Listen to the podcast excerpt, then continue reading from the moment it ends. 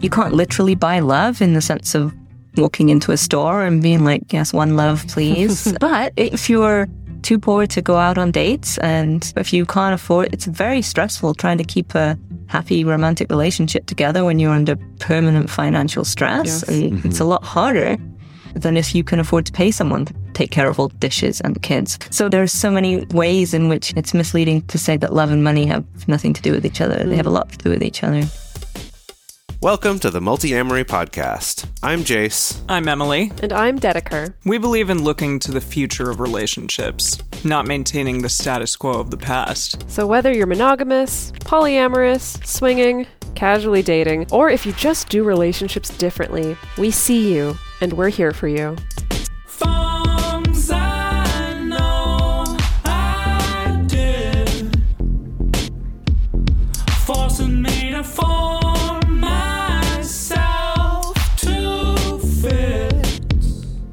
On this episode of the Multiamory Podcast, we are back with author and philosophy professor Carrie Jenkins to discuss her new book, Sad Love, Romance, and the Search for Meaning. Now, this was surprising to me to find out, but it has been six years really since Carrie was on our show last. Uh, if you want to check out that episode, it is Multiamory episode 113 versus this one, which is 399. So My just goodness. goes to show Wow. how long ago Wow. that Yeah, Carrie, you're here on the cusp of almost 400 episodes in six Yeah. years. Six years plus the 200 years that has been the pandemic. So even I was going to say, yeah, that counts for at least 200 Yes. years. Indeed, yeah, absolutely. Well, Carrie, thank you so much for joining us again. hmm It's a pleasure to be here. I can't believe it's been six I years. know. Yeah.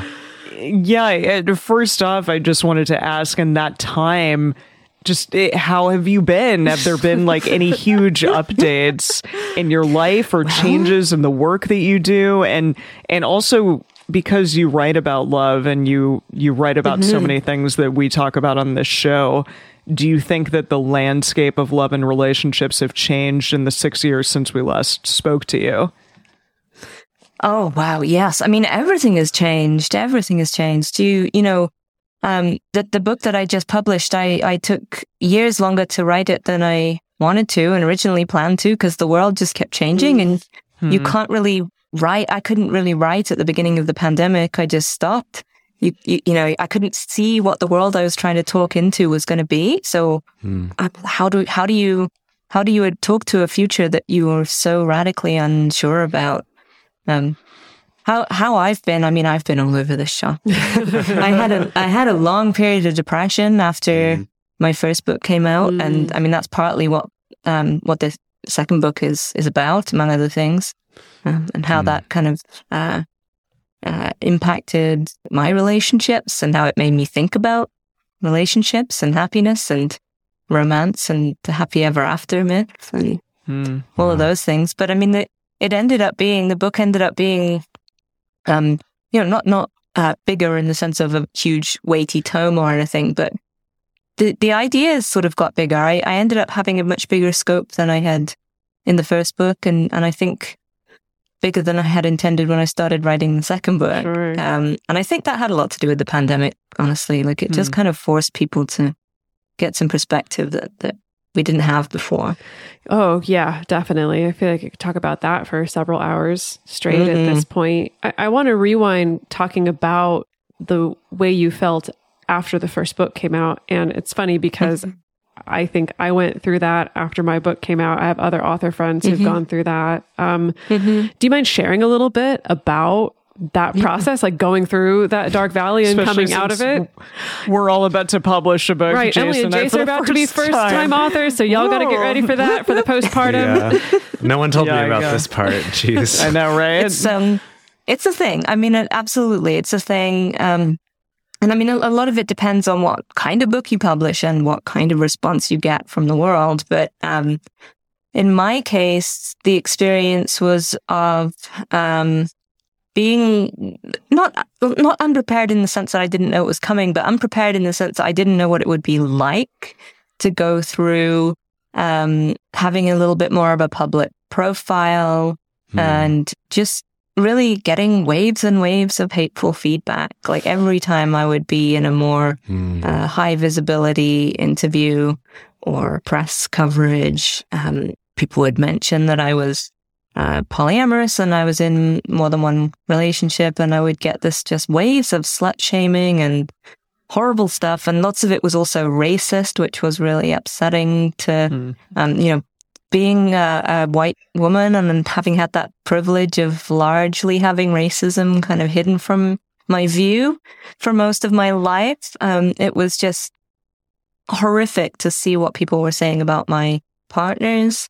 Um, and knowing that, that it was because of their association with me that they were being exposed to that. So, I mean, all of this kind of was swirling around and I had other things going on in my life too. It wasn't just about that.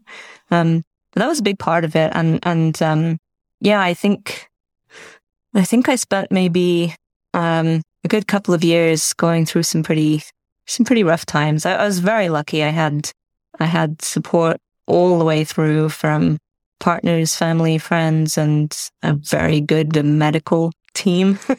so, um, you know, most people I know who've had to go through something like that have had to do it with less help than I had. And so I'm just eternally grateful and, um, uh, for, for having had that. Um, I, I mean, in, in the, in this book, I end up talking about basically some of the forms that gratitude takes and my understanding of what it is that I'm grateful for out of that process and just trying to think about how to expand from that experience into a broader view about love, love itself. Yeah, so I- would say that we I think the three of us can definitely resonate with that experience, you know, anytime the three of us together or individually have like done interviews and e- it's even slightly more mainstream leading leaning mm-hmm. media or shows or whatever that it is like this big slap in the face of like, oh right, there is this whole mainstream current of thought that's so disgusted and so scared by thinking about Yeah. love in these particular terms. And in your newest book, you shared this story of like, you know, giving this philosophy presentation, and it was supposed to be mm-hmm. about all the things you write about in your book about the ways that we view love and relationship and everybody glommed on to the whole polyamory thing and then people are asking you questions about how you manage STIs and things like that. So I was wondering like in the world that you move in around mm-hmm. philosophers like do you think that this is a subculture that brings with it its own slightly conservative bent? Or do you think that just like philosophers mm-hmm. like everyone else are subject to the same like mainstream messaging around relationships and reinforcing that stigma of people who are non-normative? Like what's your take on that? It's it's a weird one, but I feel like academics and maybe even especially academic philosophers, um, who you might think would be some of the most open-minded, like critical thinking people, um, it can it can really go the uh, in the opposite direction sometimes and around certain kinds of issues. Um, academia can be, you know, a really um, horrible place sometimes. There's there's a lot of um, systemic racism. There's a lot of misogyny. There's a lot of transphobia, especially in academic philosophy, um, and uh, especially in the UK. In fact, for whatever reason, that seems to have really focused around um, uh, academic philosophy, and there are the arguments of a few people. Um, and I, I don't know exactly why it is, but one of my theories is it has to do with that uh, phenomenon that's sometimes called self-licensing, where if you tell yourself you're good in some way, you've kind of given yourself permission actually to be not so good in that way. so, um, people before they, uh, have to do some, you know, job evaluations or something like that, uh, if they tell themselves before doing it that they are very objective and unbiased, they're actually slightly more likely to be biased in how they rank um, the applications uh, for the job. So it's it's kind of like um, if you're a philo- academic philosopher and you go around all the time, sort of congratulating yourself on how very rational and clever and critical you are, then maybe that kind of licenses you a little bit to um, be be a little less those things. Then uh, might be ideal. So I, I don't know, but I, I yeah, I mean, academia can be uh, for all it's kind of it gets this weird press as a hotbed of radical left wing thinking. Um, it can be really surprisingly unprogressive about a lot of a lot of stuff, and that that caricature doesn't ring at all true to my experience. I think it is quite a conservative, quite stuffy place at times. And I think Uh, it makes I mean- sense. Yeah, I, I was just going to make the comment. I think it makes sense how that also layers on top of the fact that even just a very common cognitive bias for all human beings is to think that we're less biased than the average person. you know, and I'm sure We yeah, all- we all want to think we're can- great, Yeah, but really turn the We're volume probably not on that great. Yeah. Yeah, Okay, And what what did you say this concept was called? Is licensing? Self licensing, yeah. Self licensing. Sometimes called okay. uh, moral licensing or moral self licensing. Wow. I mean, I feel like we could do a whole episode just right now talking about that, which is reminding me of six years ago, where it's just like, I just want to keep talking about all the things that you bring up. I love that. But I am going to bring us back to the book, though, because Mhm, that is what we're mhm. here to talk about. Uh, so sure. you start off the book, Sad Love, by interrogating the relationship between happiness and love. And so could you start out by telling us a little bit about what did you find when you looked at that relationship and you know the the ideological role of happiness and how we think about that in relation to love? Yeah, I mean, it all got started with just thinking about how how often we hear the phrase uh, or hear phrases that assume that love and romantic love in particular should make you happy if, if successful. Um, you know, if it's going well. Um, so we ask, are you happy with this person? Are you happy together? To ask, is the relationship good? Um, and we talk about obviously the, the happy ever after. Um, and one thing I noticed was that, um, this seems to track a much more, a much bigger situation, um, which is this emphasis on positive emotion more generally, um, especially in North Hmm. American culture. And this, this, um, this is something that I, I talk about a little bit in, in, uh, detail in the first chapter or so of the book. Um, but the idea that, that really happiness is like, a emotional success and and that each person is responsible for their own emotional success. Um, so you have to become happy, um, and that's how you'll prove that you're like a successful, emotionally successful person. So it's a bit like sort of the American dream idea that to become rich is to be successful, and everyone can succeed financially in America, right? That's the idea, um, and they're um, I don't know if you've been to. America, Carrie, but it's who you are true. to start with. It's a fact. Oh yeah, this is this is what I hear. Yeah, every time I've been there, it seems exactly like that. So I just assume that's completely true. And then um, overlaid on that, you get this kind of what what's sometimes called toxic positivity, which is the idea that happiness and good vibes are the only acceptable emotional states, and anything like anger or sadness is a sign of failure or a sign that you're just a, not a good person to be around, um, and complaining and so on. You, sh- you know, shouldn't be around complainers. So um, I, I kind of put a bunch of these thoughts together um, and associate them with the kind of platitudes that we tend to exchange when we're talking about what a good life is. And we say things like, well, good life is one that's full of love. A good life is one that's full of happiness.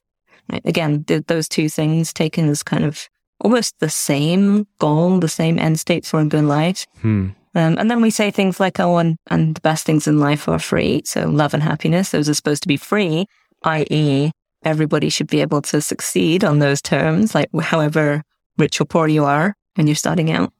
Um, and, um, and then, you know, we start to kind of build around that the idea that a good life is going to be aiming at a certain kind of love, the kind that is associated with that happy ever after, the romantic dream. Um, and this becomes, uh, or is, I should say, uh, a normative status, a normative goal for everybody, um, whether or not we buy into it, right? Because of course, lots of us are aware that's that's not uh, the ideal life condition for everybody. The the tra- traditional, I'm using scare quotes here, the traditional nuclear family shape of of romantic relationship is not everybody's life goal, but everybody is still subject to it as a bar that they can be measured against hmm. and found wanting if they're not meeting that condition. Yeah, I think what you're touching on about positive emotions being weighed a little bit too heavily in a lot of Western, Northwestern cultures, it does strike me that on the underside of that is sort of, yeah, this idea that like suffering, instead of suffering just being a part of life, that suffering is a failure of some kind. Mm-hmm. If you're suffering, you're mm-hmm. failing in some way. You're failing either materially or you just don't have the right attitude. Mm-hmm. Yeah. And that somehow it's your goal to, your job to fix that. So you're not grateful enough. You're not journaling enough. You're not doing enough yoga. You're not eating the right foods. And, and, you know, like I'm not knocking any of those things and I know they can help people, but if we only look at the individualistic level, it's sort of like trying to understand why some people are poor by just looking at how hard they work and not at the social circumstances that they find themselves in. Um, and I think the same, the exact same kind of conditions should be taken into account when we're trying to think about why some people are struggling in love, why some people are struggling to experience happiness. And, um, instead of, instead of understanding that those things are actually part of a complicated, uh, and dynamic, uh, social structure, we have a tendency to think of them as purely individual and, um, private things. So Mm, completely Right. nothing to do with anything political, nothing to do with any social uh, prejudices, nothing to do with privilege, nothing, etc. Um, and and that's part of what saying that the best things in life are free does.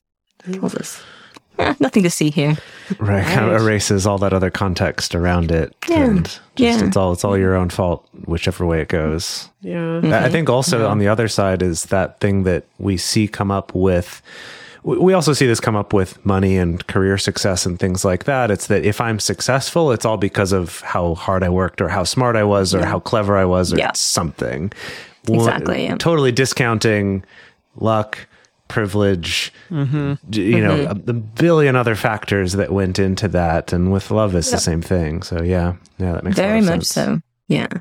And of course, you know, you can't literally buy love in the sense of walking into a store and being like, yes, one love, please. Uh, so- but, but if you're too poor to, to go out on dates and, you know, if you can't afford, it's, it's very stressful trying to keep a happy romantic relationship together when you're under permanent financial stress. Yes. And it's a lot harder, um, than if you can afford to pay someone to take care of all the dishes and the kids, right? Right. so there's um th- there's so so many ways in which it's it's um it's misleading to say that uh, to say that love and money have nothing to do with each other. They have they have a lot to do with each other. Yeah. Well, So I want to bring us around to this concept that you talk about in the book quite a bit, which is eudaimonic love. Now, I was first introduced to this concept when you included it in part of a quote for our book, which threw all of us for a loop and our copy editor for a loop as well. Um, for our listeners at home, this is, I'll spell it out for, for you E U D A I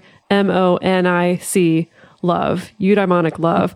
And so, yeah, this is the main principle of the book. So, can you, in a nutshell, tell us what this is? And I mean, also, you set this up as kind of a counterpoint to romantic love. Did you? Yes. Yeah. So the way that I see it, um, romantic love, um, and not the love part, but the romanticness part, um, is really defined by this normative fairy tale, you know, and it's, it's monogamous, it's permanent, it's, um, happy ever after. It's all of those things. Um, and, uh, eudaimonic love is, um, is not defined by any of that at all. Eu, uh, eudaimonia is an old, it's an ancient Greek word, um, and it's quite often associated with the philosopher Aristotle because he talked about eudaimonia. Um, and uh, he used it to mean something like human flourishing or flourishing in general, but for humans, it would be a particularly distinctively human kind of flourishing. Um, I don't really care for Aristotle's theory of what that amounts to, so I'm just going to leave him there. but before Aristotle got his hands on the word, um, the original meaning of it was um, good spirited. So uh, the U in EU at the beginning there is the same U as you find in euphoria. Like, uh, it means good. And then the um, daimonia, that word daimon means uh, any kind of supernatural entity, a spirit, maybe a god or a demigod or something that could intercede or intervene for you and help you out. Um, so, um, eudaimonia, uh, originally would have been talking about, um, living a life that was good spirited and, um, was benefiting from the interventions of, of benevolent deities and supernatural forces and all of that sort of thing. Um, and that's the meaning I'm interested in. Um, not that you necessarily have to interpret it in any supernatural way. Um, but what I want to think about is uh, all of the ways in which any kind of relationship is always subject to the daimons, the spirits around it. So not just to be eudaimonic, to have good spirits, a relationship doesn't just need for the people in it to be good spirited people for one another and in general. Um, it's also going to be impacted by the community, the vibe, the time and the place, the politics, the state of the world. Um, but I mean, the support of friends and family, things like that can really make or break uh, love relationship. And so I was trying to make room for the role of all of those different kinds of good spirits in supporting and making love um, possible, um, and and making it something that is um, that is creative, um, that is collaborative, that looks beyond just the role of individuals in this world um, into something something that has a, a, a bigger goal. So um, a eudaimonic love doesn't have to be a romantic love. So it doesn't have to be between a romantic couple as we might think about. Um, eudaimonic love could be between friends. It could be between family members. Um, what I want to do is say we've put romance and romantic love on a kind of pedestal, um, and we've associated it and happiness that goes along with it as the best things in life, and so that everyone should aim at those things. Eudaimonia and eudaimonic love, in my view, are not defined by any kind of emotion. Um, so, in fact, they have room for all of the human emotions. The full range of human experience and emotion can be part of a good spirited love. Um, and instead of aiming at happiness, um, what I say a eudaimonic love would aim at is um, more like a creative work of art, right? A, something collaborative, some kind of meaningful project that the people who are in the loving relationship undertake together. So whether that's to raise kids or, you know, paint a great mural on the walls of this city, um, or, you know, really anything to discover the fundamental physics of the universe. It, it doesn't matter what it is that makes people's lives and lives meaningful. Um, the point is to look for those things that make, make your uh, experience of life meaningful and stop thinking about what makes you happy. because there's another part of this, which is, um, this is not a new point that I'm making. A lot of philosophers have been saying this for a very long time. Aiming at happiness doesn't work, right? Trying to make yourself happy actually doesn't tend to make people very happy. And I think the same is true for trying to make yourself happy ever after in the romantic sense. It doesn't actually work. It's not going to lead to happy ever after for the majority of people. Um, and I draw on um, the work of Viktor Frankl, who um, was really influential in saying um, that, that, if you are going after happiness, um, you're you're unlikely to to succeed. But what you need to do is go after what makes what makes your life meaningful, what has meaning for you. Um, that's actually why the the book has the subtitle "Romance and the Search for Meaning." Uh, it's a nod to Viktor Frankl's book "Man's Search for Meaning." Hmm. okay, right, right, right.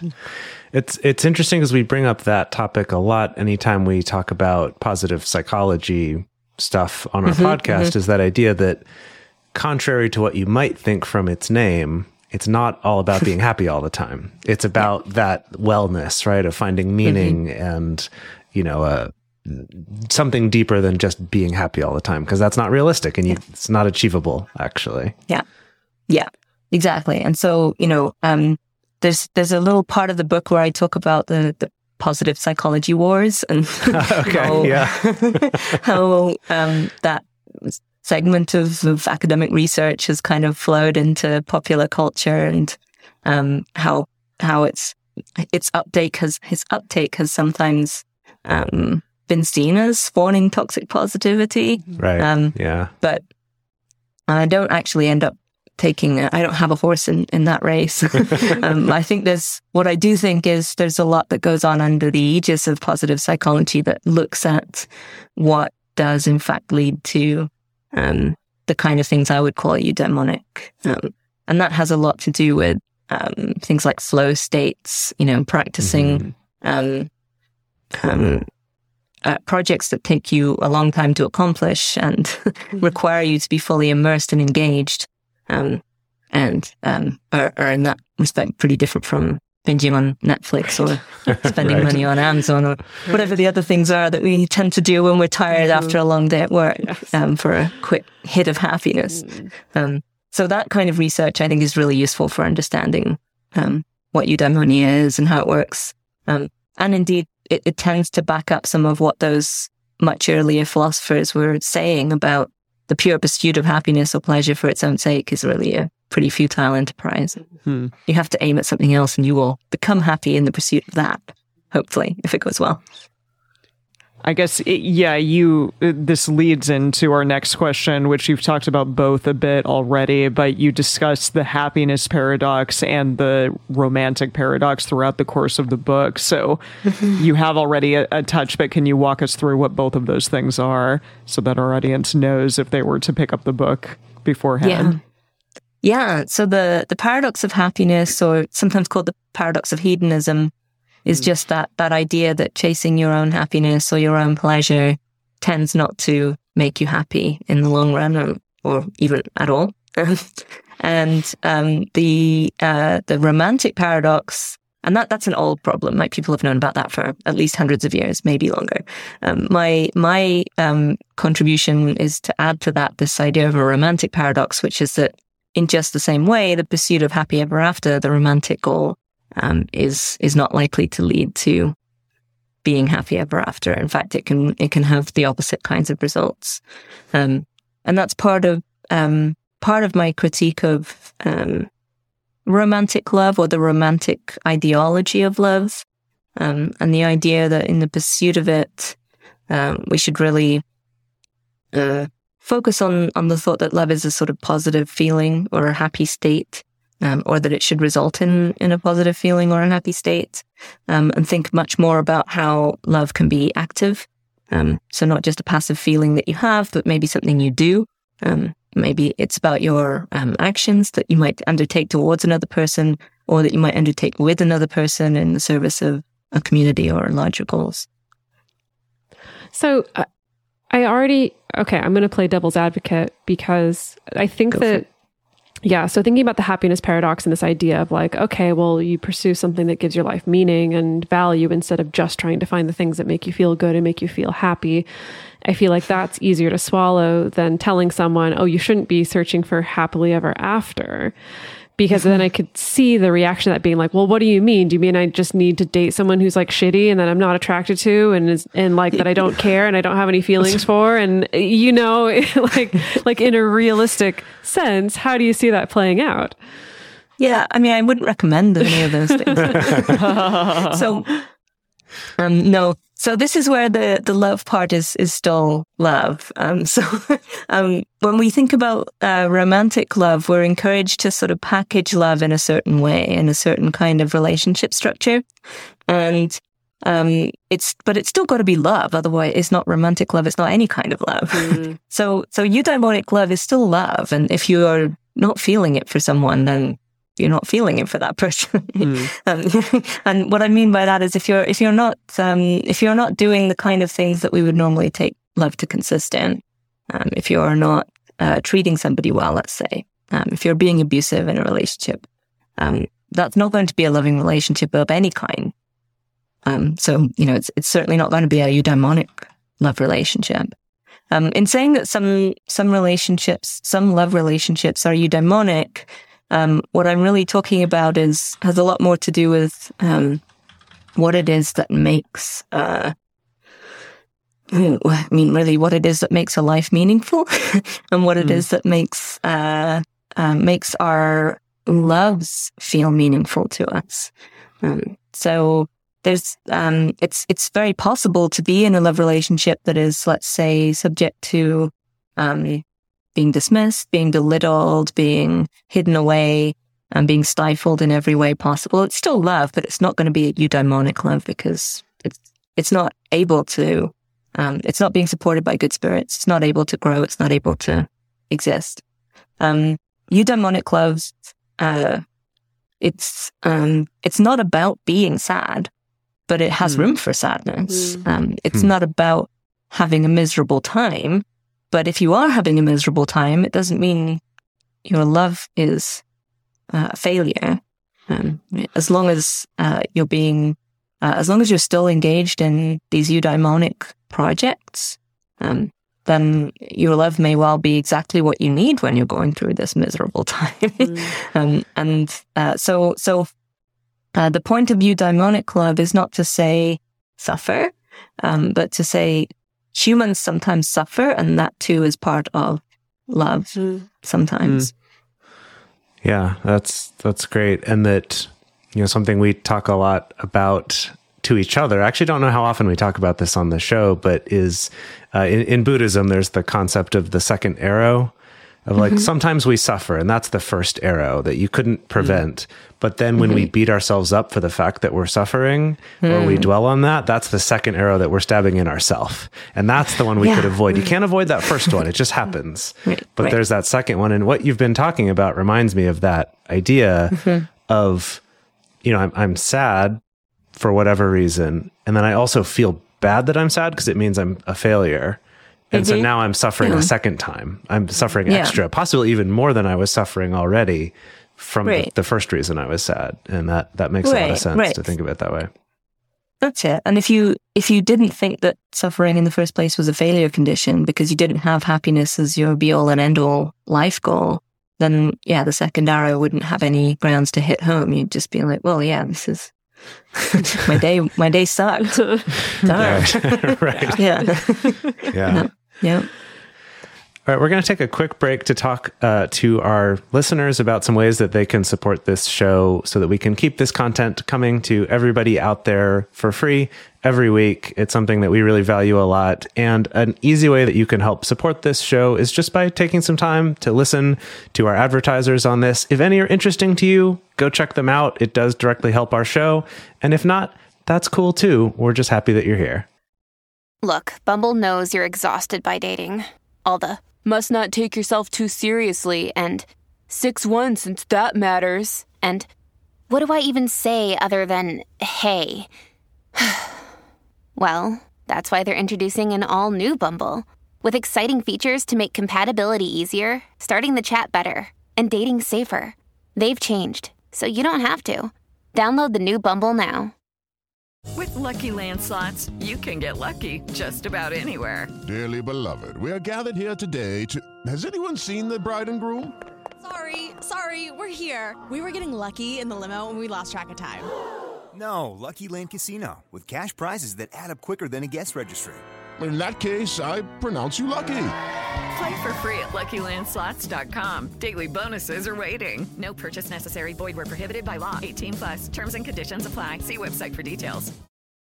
And we're back. And I, so I, want to circle back to something you mentioned earlier, which is like this notion, this very Western notion of love is a feeling or love is about our feelings which is mm-hmm. is so interesting to me because especially as you're talking about this idea of you know sad love which makes room for sadness and all these other emotions i often struggle when talking about this sometimes with clients or with listeners that we have these weird almost competing narratives about negative feelings within the context of romantic love that on the one hand there's sort of the school of thought of ooh if you're feeling bad in a relationship it's not meant to be you know if you're not mm-hmm. feeling happy all the time or most of the time you should break up you should end the relationship. It's it's not the relationship for you.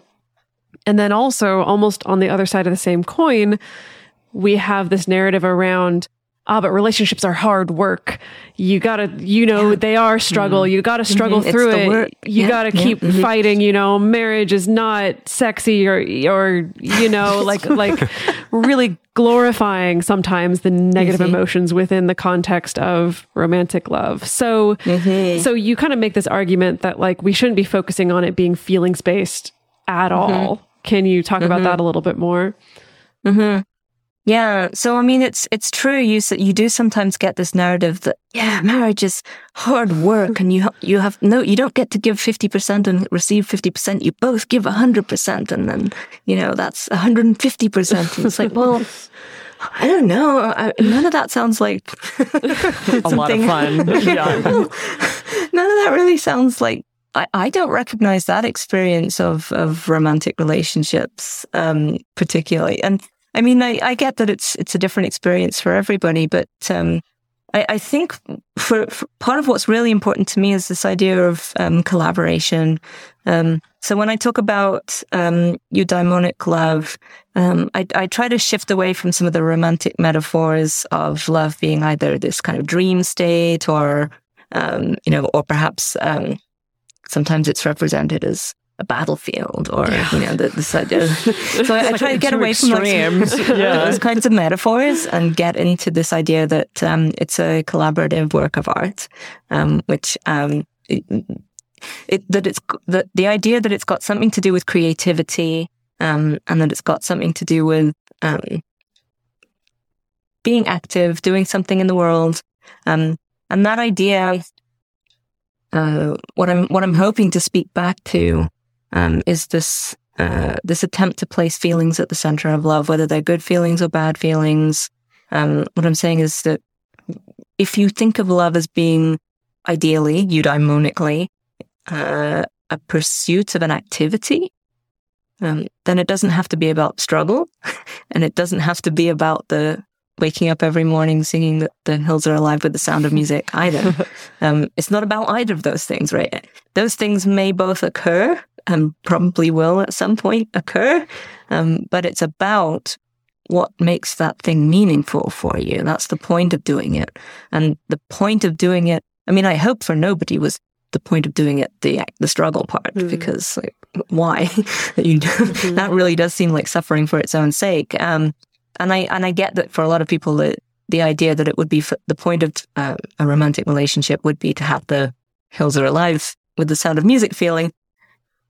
But um, what I'm suggesting is that actually that's not stable either. Um, and you know, if one if we aim ourselves at that, we are setting ourselves up to fail, and um, not just to fail ourselves, but to fail our partners as well, and to make unreasonable demands of other people. Like nobody's it's it's not anybody's job to to make me happy. Um, it's not possible to make me happy a lot of the time. Like when I'm experiencing depression, I'm not going to be happy. That's just not a thing that's going to happen. Um, doesn't mean I'm not in love. It doesn't mean I'm unlovable or that I can't be uh, engaged in the projects that make my life meaningful. So um, when I'm talking about eudaimonic love, I'm trying to talk about the ways that, say, you know, when I experience depression, um, I I was very aware of the role that um, my partners were playing in supporting me, um, keeping me on an even keel, making sure I was like eating, and, um, keeping keeping the idea alive in me that the work I was doing was worth something. Um, Because you know, I, I sort of say this too. I think a lot of people might have seen that the work was making me sad and said, "Give up." Because you're sad.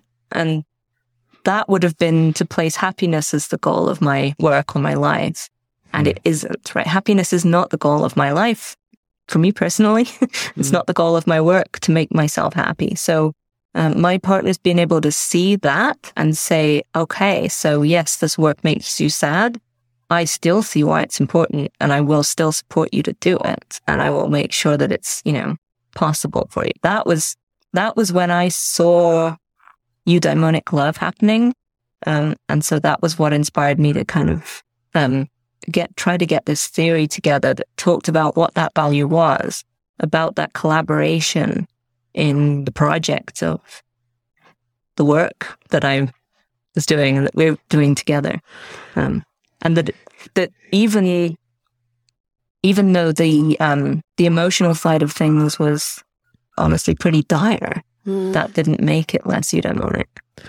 I, I appreciate that real world example. You know, I'm here thinking about my own relationships, right? And so if I use my like relationships with like Jason Emily as an example, it's like, oh, well, very clearly we've had an eight year long project, multiple projects, you know, that we've been working on together that's really kept us going. And I think really has been part of mm-hmm. the very fundamental glue in in our relationship as business owners and in our individual relationships and so on and so forth. But i'm mm-hmm. also thinking of you know people who are listening to this and having that question right of uh, uh, what's the project that i'm sharing with my partner? What like what like mm-hmm. especially if you know we're not necessarily wanting to raise a child together or not necessarily mm-hmm. aiming to like buy a home together something like that you know? I, I think this also intersects with a lot of people who are not in escalator relationships and are kind of wondering, oh, but what are we working towards? And so I guess I'm wondering mm-hmm. from a like a real world perspective, it's like, do you have more examples of that or ways that you think people can kind of help to start determining that for themselves? Yeah.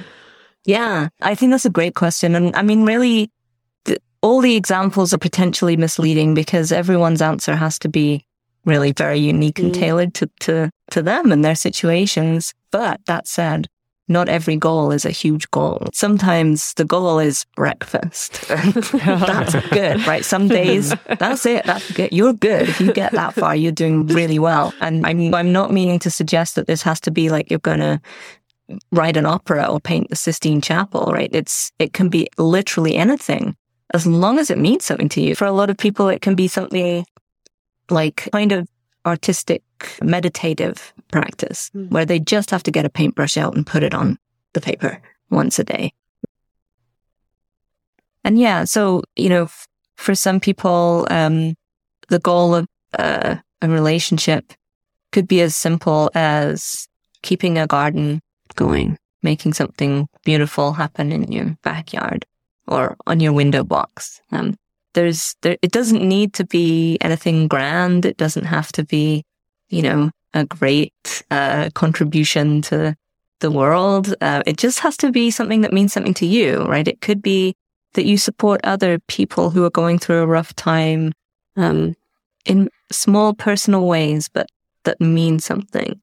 Um, that, uh, there's a inspiration for this comes partly out of, um, business ethics and well um, management studies um, and this Huh. this idea of job crafting where people who are in uh, employment they they sort of are given a job description but then they craft it to make it uh, cohere more with their values and what makes the work feel meaningful to them not everybody does this but some people do it um, and people that one of the original inspirations for this series was a, a janitor in a hospital who would move the paintings around on the walls to help prompt recovery, patient recovery. And it was not hmm. part of her job description, but she'd say, well, no, that's just, that's part of me, you know, to do something like that. Hmm. And so I think of love that way, right? it's, I, I talk about love crafting, meaning like you take this job description of romantic partner or whatever, and then you tweak it to make it into something that means something to you and whatever it is, right, that makes you feel that, um, and you know, we all get it from something. This, that, this click of the um, feeling of satisfaction that you've contributed something, you've made a difference to someone.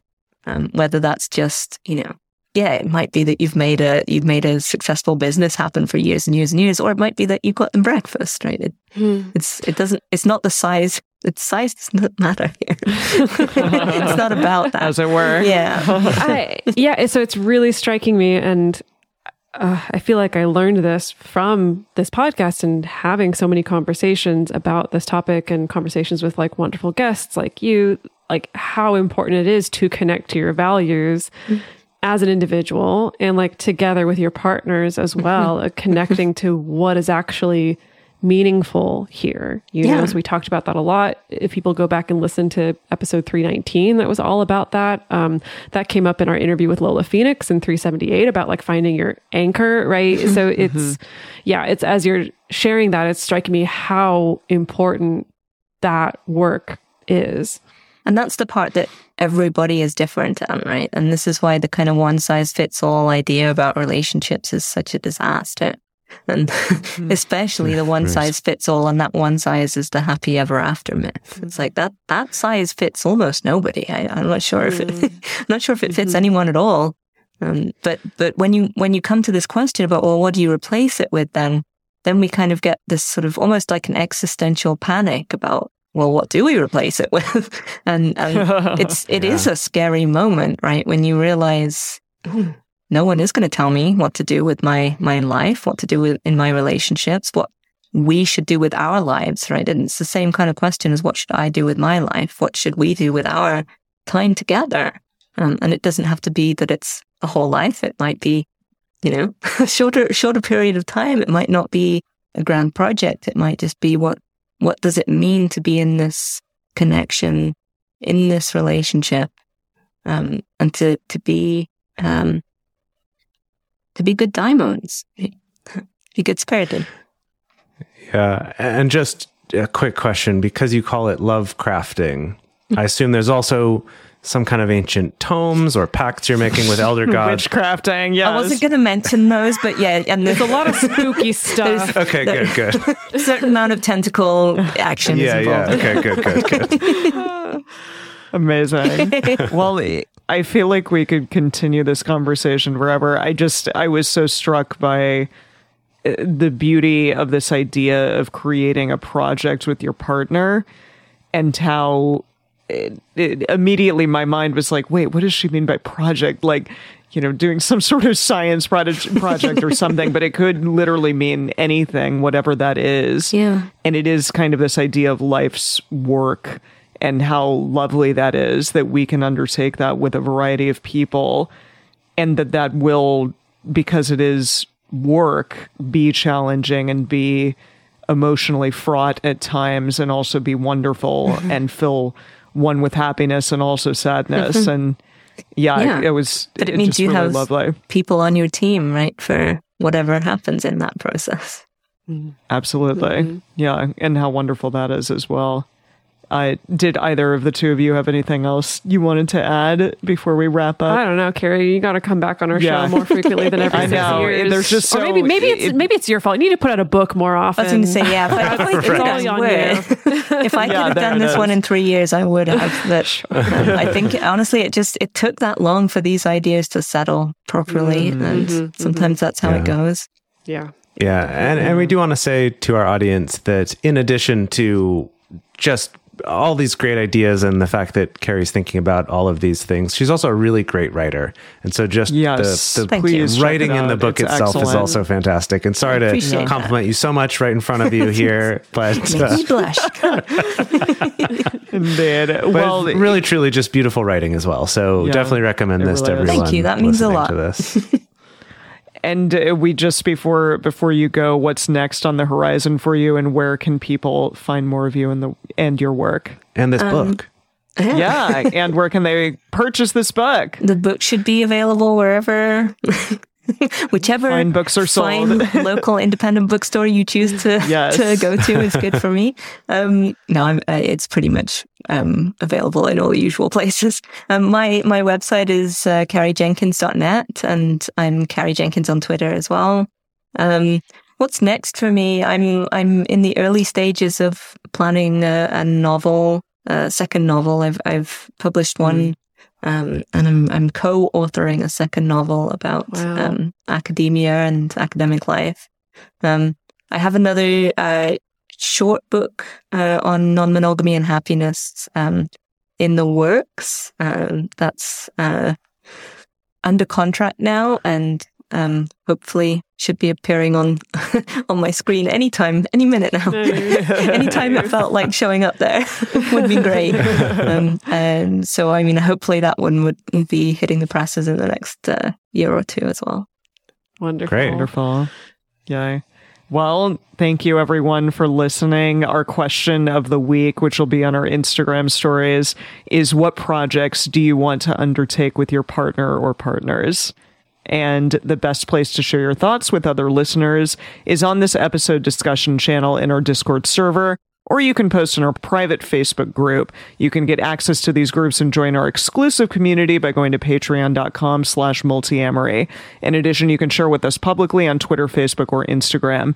Multiamory is created and produced by Jason Lindgren, Dedeker Winston, and me, Emily Matlack. Our episodes are edited by Mauricio Balvanera. Our episode is researched by Dr. Kiana Nurse.